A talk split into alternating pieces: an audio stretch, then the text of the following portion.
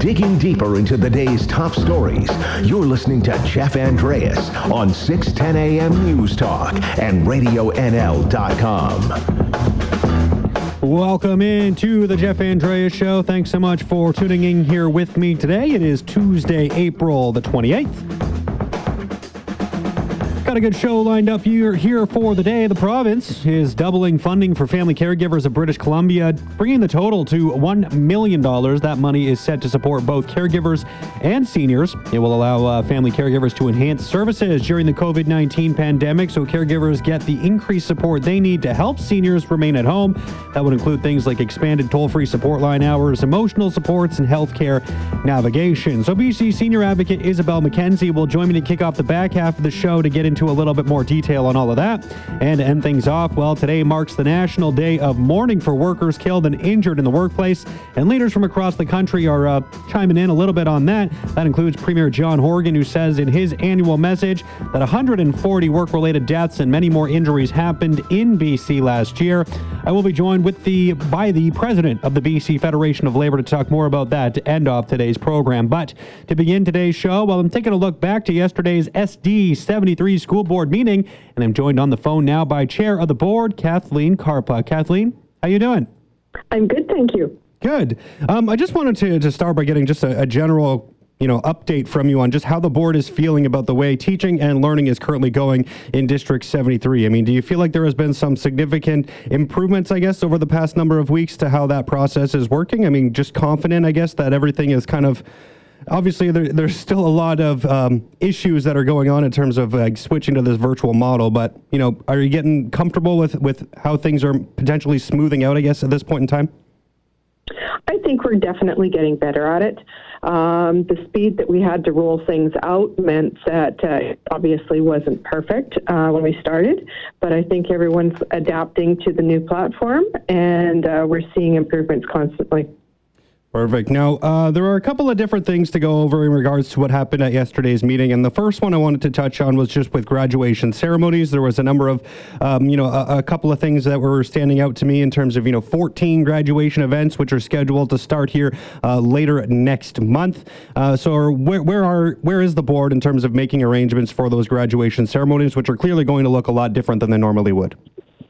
Yes, they are going to look a lot different. And the first thing that I want to reassure people with is that we are not going to cancel graduation. It's going to look different, but we're not going to cancel graduation. And right now we're working with a few different scenarios. Um, and uh, we're probably going to have some type of a small scale virtual graduation. Um, details will be coming out to people as we sort of hammer them out each school is going to be working on their own plan uh, with the help of the district, and we are going to try to find a way to recognize each graduate so that their family can see their uh, their accomplishments because that's important to recognize. Uh, students have worked really hard, and uh, they deserve to have that recognition and that that experience, even if it is scaled back a bit. So, I mean, just uh, from that, are you looking to have some sort of actual physical ceremony still, just on a really small scale, or, or do you have any idea what it looks like at this point in time? Or are you guys still sort of working through all of that? We're still working through that, and uh, once we get details hammered out, we will let people know. Okay, fair enough. Um, I wanted to ask too, just uh, in a general sense too, about uh, plans to resume school. I don't think there's really any plan to do that, and the only reason I want to ask is because uh, Quebec has made the announcement uh, here earlier this week that they're planning to open daycares in elementary schools on May 11th ish. Uh, yesterday, Dr. Bonnie Henry said that you know we could see some students back in school before the end of this session, with that focus being on those younger kids who can't stay home when parents do start going back to work. Uh, so I just wanted to know where the school is in sort of making those types types of arrangements, knowing that there is absolutely no date in mind. But with uh, if something were to be announced, are, how confident are you that things could start up fairly quickly? We are working on multiple scenarios. Um, it depends, of course, on uh, public health officers' orders and uh, whether or not we're able to uh, meet in smaller groups or if we are still having to do the social distancing. Um, but we're working on multiple scenarios. We know that it sometime students will be back in the schools. we just don't know exactly what that's going to look like. Uh, so we're trying to plan for as many different scenarios as we can. Okay, and and that makes a lot of sense. Like I said, I, I, just wanted to ask because I know that the questions are starting to be put out there into the universe, so I figured it was worth throwing at you while I had you here.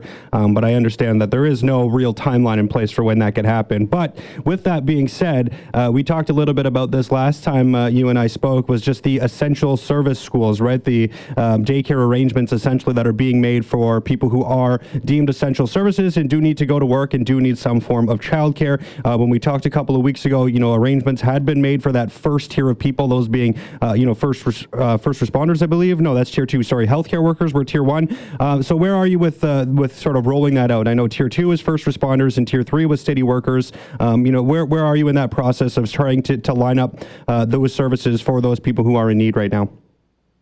Right now, we're focusing on our vulnerable learners, those students that are most affected by not being able to be at school.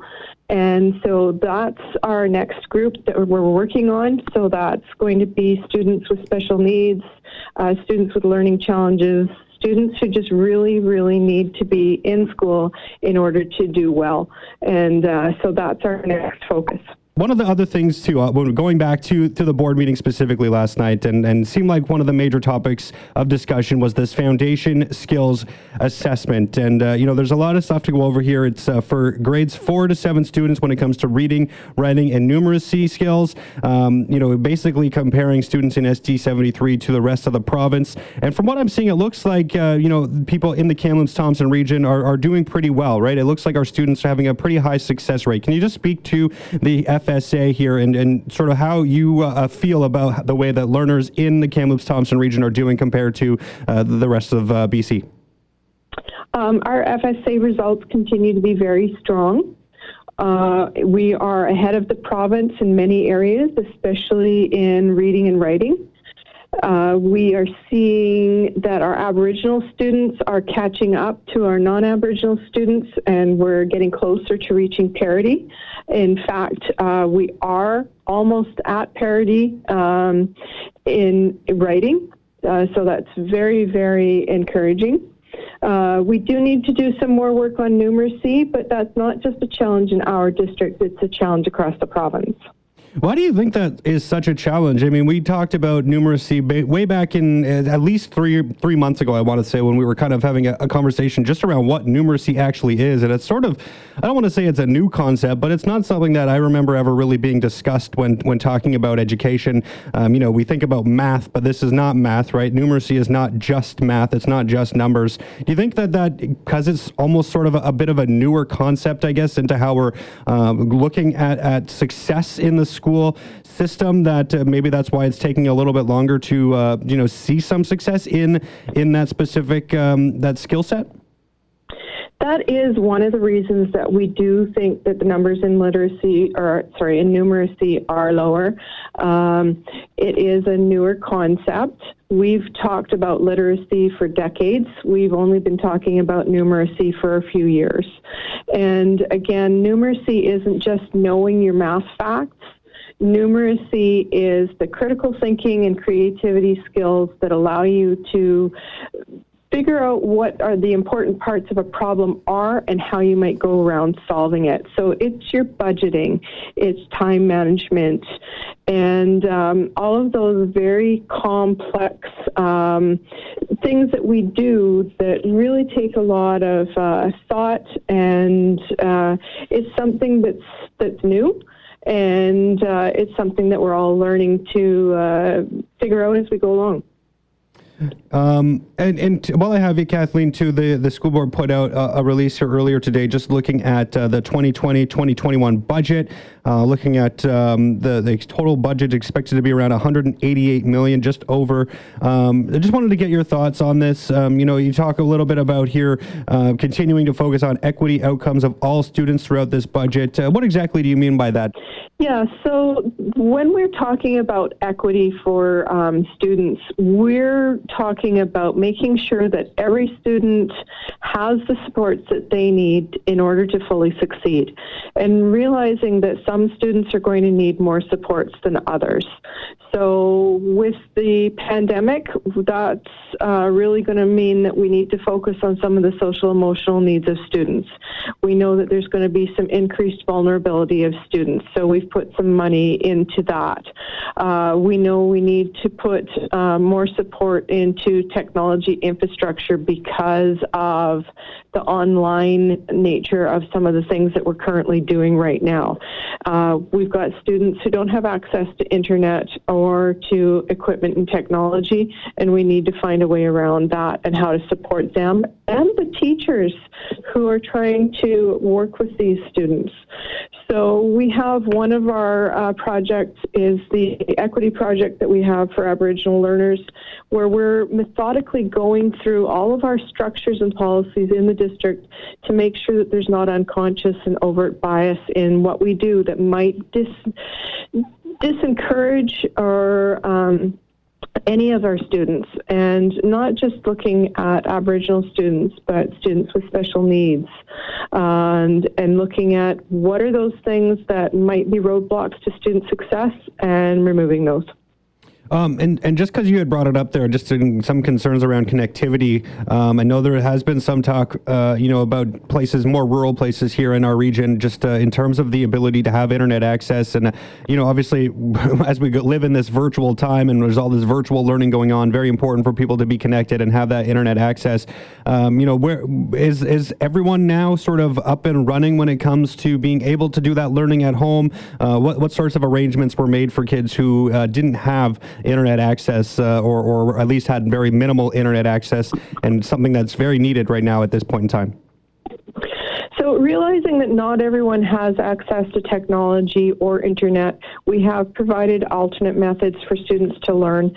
That's paper based programming, um, using books, uh, going back to the old fashioned sort of almost correspondence model, but making sure that there's contact through telephone and uh, just trying to support those students as best we can, realizing that there are technological gaps.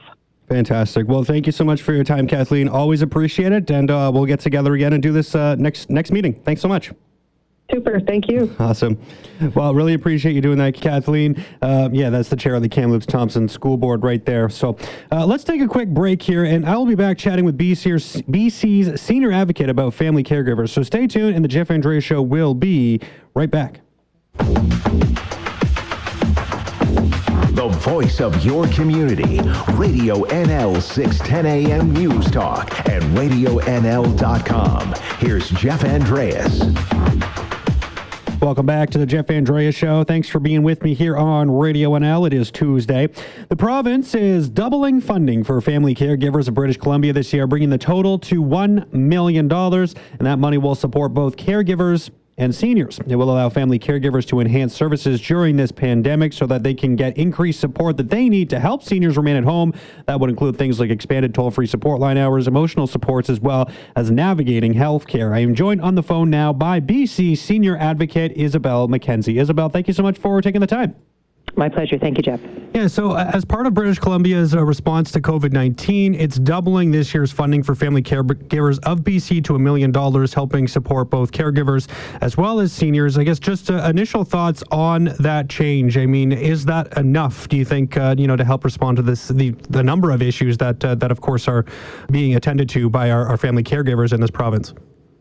Well, I think this money is dedicated to increasing capacity on the helpline for the family caregivers of BC and allowing them to develop uh, more in their virtual toolkit to have outreach to family caregivers in BC. Part of the challenge, Jeff, is that where we want to see meaningful change for family caregivers around providing relief for them from their caregiving duties is very, very challenging during COVID because uh, we have closed adult day programs for now. How long they will be closed, we don't know. When it's safe to do so, they will be reopened. But we've done that in uh, response to public health measures that are necessary, and also just some of the physical interactions that would support uh, family caregivers are not going to be as possible in the foreseeable future. And so, what it means is the kinds of supports now that we can give family caregivers are going to shift a bit, um, and we're going to be able to help family caregivers know that they're not alone, connect them with other people to whom they can um, share, with whom they can share this burden of family caregiving, and hope that that brings some comfort to them. It's not going to bring the the real relief, Jeff, that the family caregivers of this province need, but we can't do that right now, uh, given the public health measures that are necessary. And this is uh, uh, the least that we can do to let them know that they're not alone, let them know that there is a listening ear of a fellow family caregiver out there, and hopefully by sharing the burdens of this journey, we can lighten their load just a little bit. So, what are, what are you hearing, I guess, from from caregivers who are you know taking part in in um, you know helping seniors, visiting them at their homes? I mean, what sorts of, of big concerns are you hearing from them? Uh, you know, as we go through this pandemic, I mean, there's a number of different potential issues on the table. I guess, what are some of the more common themes that you're hearing? Well, in the beginning, the uh, challenges were not as evident. So when I can't send my spouse or my mom and dad to the adult day program I used to be able to send them to for a couple of days of the week, uh, doesn't look as bad in week one, week two, but time has marched on, and it's clear time will continue to march on, and we're not going to see those uh, reliefs uh, the way that we did in the past. And so it's building, the pressures are building, and the stress is building. And I know that a number of families have chosen to reduce or eliminate in home uh, respite that they received in order to reduce the number of people coming into the home of their loved one, understandably so. But that is also going to increase pressure. So, duties and tasks that used to be done by a healthcare worker are now being done by families, and that's going to increase the stress and pressure as especially as time goes on. You know, we we are only into this um, pandemic and public health emergency, uh, we're only about, I think, six or seven weeks into it. And so as we look at how things are going to unfold in the weeks and months ahead, we realize that we really have to pay attention to where pressures are going to build. And I think one area where pressures are going to build is the pressure on the family caregivers. Um, with just in response to what what impact it's having, I guess, on seniors. I mean, we talk a lot um, at like you know the daily provincial press briefings about the number of concerns that are going on with long term care, uh, and when it comes to people who are you know living at their homes and um, you know are able to to be at home alone and, and take care of themselves for at least you know a, a portion of their days, what sorts of major concerns exist out there for for those people here in British Columbia? I mean, they're they're safe in the sense that they're isolated, but uh, you know there must be a, a lot of concern out there. I mean, you you mentioned that a lot of people have canceled their in-home care, and uh, you know, family members are the ones taking up the brunt of it now. I mean, what what sorts of uh, issues can arise for seniors in this province? You know, as they're seeing you know, it's good that they're seeing their family potentially more, but they're they're probably seeing less help. I would think, uh, just uh, from an overall standpoint. Well, I think there's sort of there's two buckets, if you will. So there's the family caregivers, and those can be spouses, uh, adult children, often living with the senior. And what they're going to be experiencing is an increase in stress, uh, an increase in exhaustion as the caregiving duties fall more to them perhaps than they have in the past because the help coming in is being reduced. And also the other supports available have, have been reduced. And so as time goes on, that senior and their loved one may start to experience some tensions in their relationship that might not normally have been there. But hopefully, with uh, some support from the Family Caregivers Helpline, family caregivers and the people they're providing the care for can find the kind of um, path through this that they need to find. But then there's the other bucket, which is the seniors who don't have a family caregiver. They actually, their what we call their personal care needs, they're able to meet for the most part, or their care is still coming into the home. But they are more isolated than they would otherwise be because they can't get out to the senior center They are not being encouraged to go grocery shopping and to do the kinds of activities where they would engage with people. And that's where the Safe Seniors Strong Communities program, which was formed by an all-party committee of the legislature, actually all all three political parties, um, united to come up with this plan that would leverage this uh, significant, significant outpouring of support by British Columbians for seniors. How can I help? How can I help seniors? And they want to volunteer. So we're matching those folks with seniors who need some help with groceries, uh, medications, uh, meals, and just some virtual friendly visits. And um, what we were also reporting on Sunday, in addition to these increased supports for the family caregivers of BC, we were also updating folks on the Safe Senior Strong Communities plan, which has pro- program, pardon me, which has been in place for just about a month, a little under, about yeah, about a month, and. Um, you know, there's been over 21,000 services provided. So I think it's about 12,200 seniors have received uh, uh, virtual visits.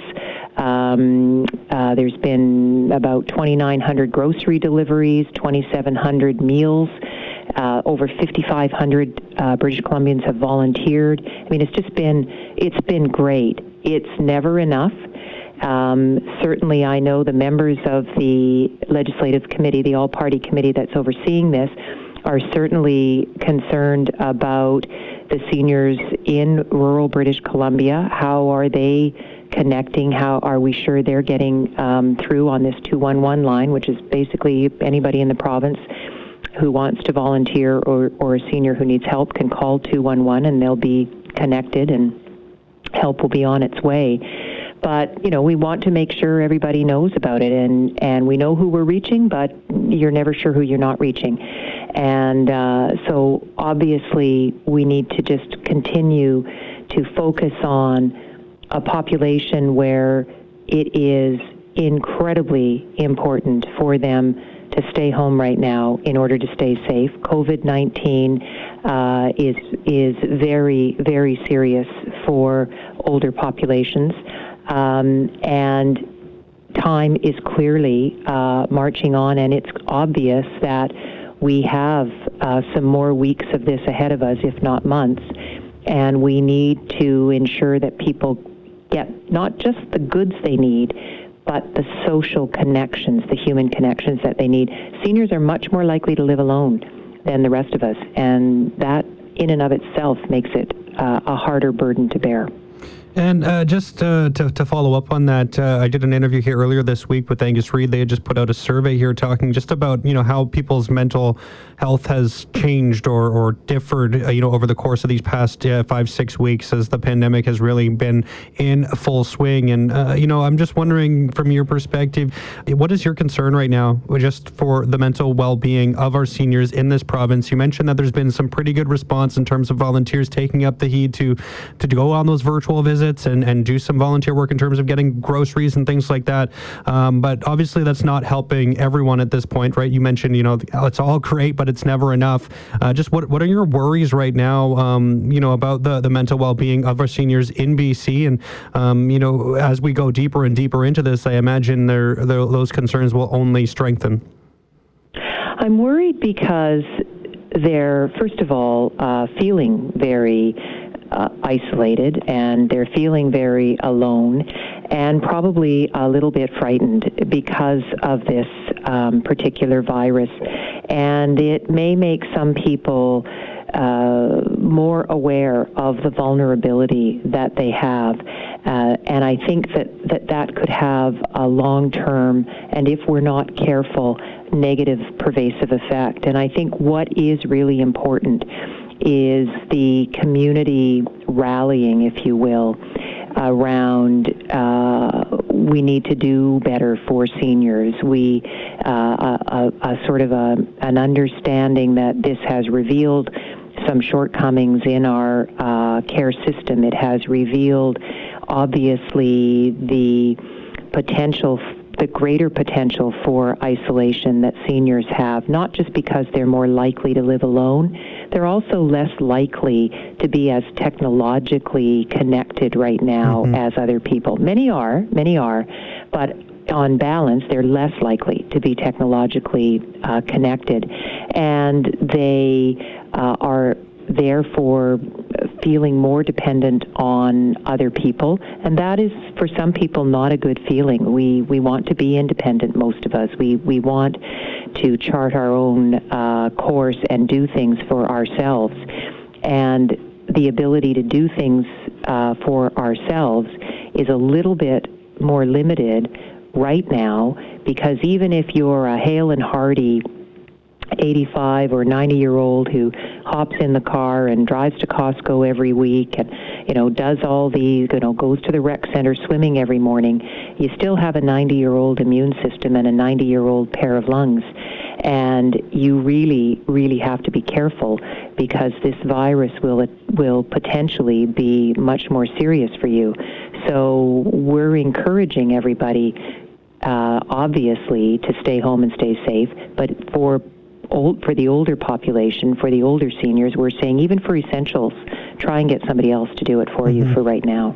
Well, thank you so much, Isobel, for your time. I really do appreciate it. Always enjoy uh, having these chats with you, and um, uh, we'll we'll definitely do it again in the future. Thank you so much. Okay, thank you so much, Jeff.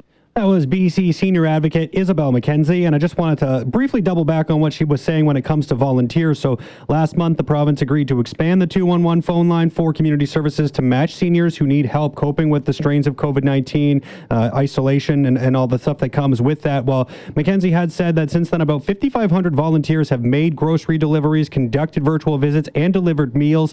One piece of data I saw said that there were 12,193 virtual visits conducted. So, I'm sure that many out there are listening and could afford to spend 10 or 15 minutes on a video call with someone to try and brighten up their day. Doesn't sound like it would take that long or a lot of effort, but I think it has a chance to uh, really, really help some people out out there. So I just wanted to throw that out in the universe and see if we can get more volunteers out there performing those small yet very meaningful tasks. Well, let's take a quick break and I'll be back with more Jeff Andrea show. And we're going to take a look at today being the National Day of Mourning. So stick around and I'll be right back.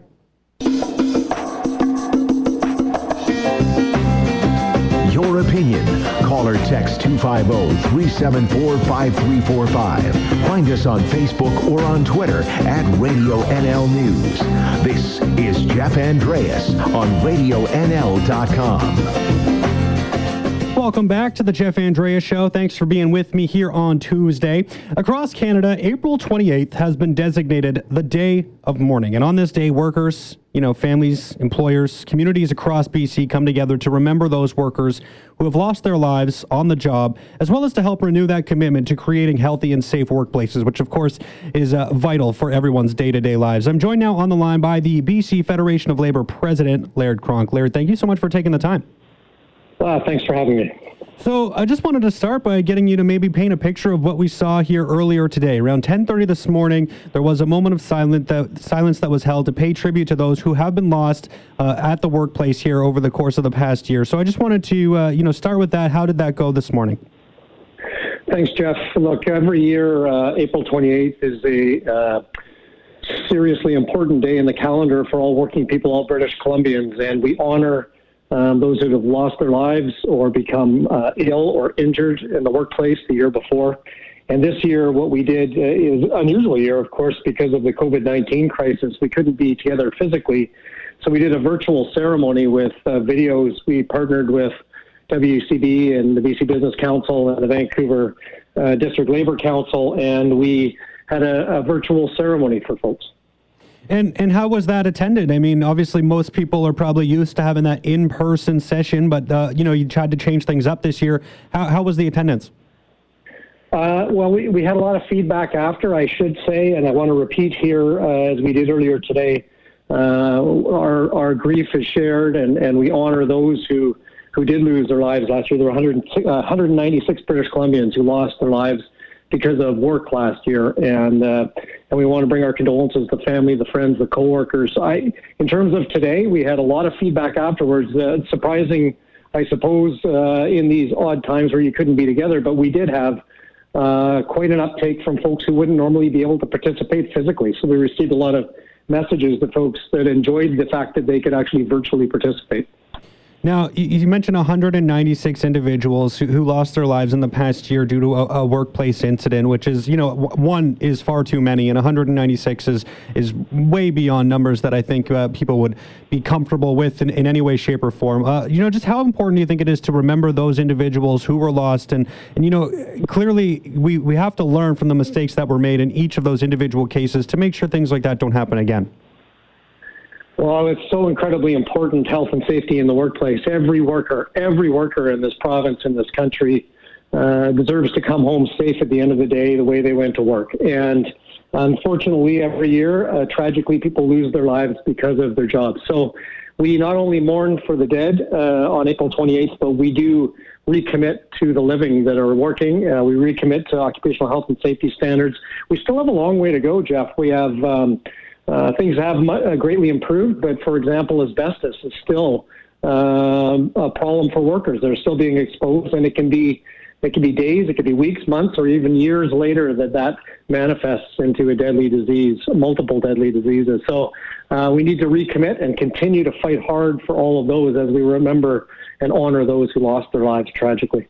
And, and just talking about you know those things where we you know you mentioned asbestos is something that you know it feels like we've been trying to get rid of that stuff for a long time and yet there are still uh, cases where where it is around and and the issues that can come with that you mentioned days weeks years later where we experience uh, or, or see the effects of that. But uh, I also wanted to look at a problem obviously that's in our workplace right now in this uh, COVID-19 that we're dealing with. I mean we're seeing cases um, you know popping up with outbreaks and you know we saw the poultry facilities here in Vancouver Vancouver here not too long ago. I mean, when we're looking at things like this, and, and, and we've seen the health minister talk about how important it is to not come into work sick, but it's something that I know a lot of people have trouble with. If I have the sniffles, so that's not usually a good enough reason for me to stay home for the day. But, you know, how, how much of, of an awareness do you think needs to come up right now in this particular time that we're dealing with to make sure that, you know, people aren't coming into work sick? Because it's not just about you, it's about everyone that you work with. Oh, it absolutely is. I mean, these are these. There is no script or manual for this time. Here we are in this deadly disease, and and we need to follow the health or um, provincial health officers' guidance. Like it's incredibly important that workers don't go to work uh, when they're sick. That they self isolate, and we didn't have protections for workers to stay home. You could be fired for uh, being away from work sick when this pandemic started, and I'm very pleased we called for, and the government heard us and others change the legislation in British Columbia so that you cannot be fired uh, for not uh, for self isolating and doing the right thing from the provincial health orders. But there are other factors, Jeff, and we need to make sure that workers don't end up in an untenable decision where there's no sick pay uh, from their employer and they um, and you know, or they're still worried that something might happen even with the legislation. So I think it's really important to change the culture to make sure workers have the protections they need to stay home. And it's not even a, a business friendly model uh, at all for workers to come in sick. It never has been. And right now it's a deadly model. If, if they come in, other workers get sick and other citizens get sick. And, and we need to work on this together. And we need every worker that's still at work. I'm so proud of our supply chain workers that are doing the hard work to, so that we can stay home and beat this thing. Uh, I'm honored by the work they do. And and uh, just they're incredible. And I think we need to make sure, absolutely make sure that they are all safe as well, have the proper PPE, that they have the proper distancing, and that the um, you know the health and safety on their work sites needs to be stellar. And the employer has a responsibility there. Uh, so does WCB and government, and uh, we need to keep our workers safe. Well, Laird, thank you so much for uh, taking the time to come on and speak to me today. A very important day, I think, just to you know to, to commemorate those who who have been lost on the job, but uh, more importantly, I think even even uh, moving forward, that we learn from those mistakes and make sure that those don't happen again. One death is too many, and 196 you mentioned is just uh, beyond comprehensible almost for me. But uh, thank you so much for raising the awareness. Really do appreciate it, and, and thanks so much for doing this. Thanks, Jeff. Uh, happy to be here and stay safe. You as well. That's Laird Cronk, the president of the BC Federation of Labor. And yeah, just to reiterate one more time if you are sick, stay home. I know uh, when I'm sitting around someone who uh, not feeling the best, it doesn't make for the most comfortable work setting. So uh, please, if you're stay if you're sick, stay home. More important now uh, than ever before. Well, on that note, let's uh, wrap things up here today. I want to thank all my guests for joining me, and of course, a big thank you to all of you for listening. And remember, whether you join me for a short while or a long while, just know I enjoyed our time while it lasted. Have yourself a great rest of your Tuesday, and I'll be back here tomorrow at noon.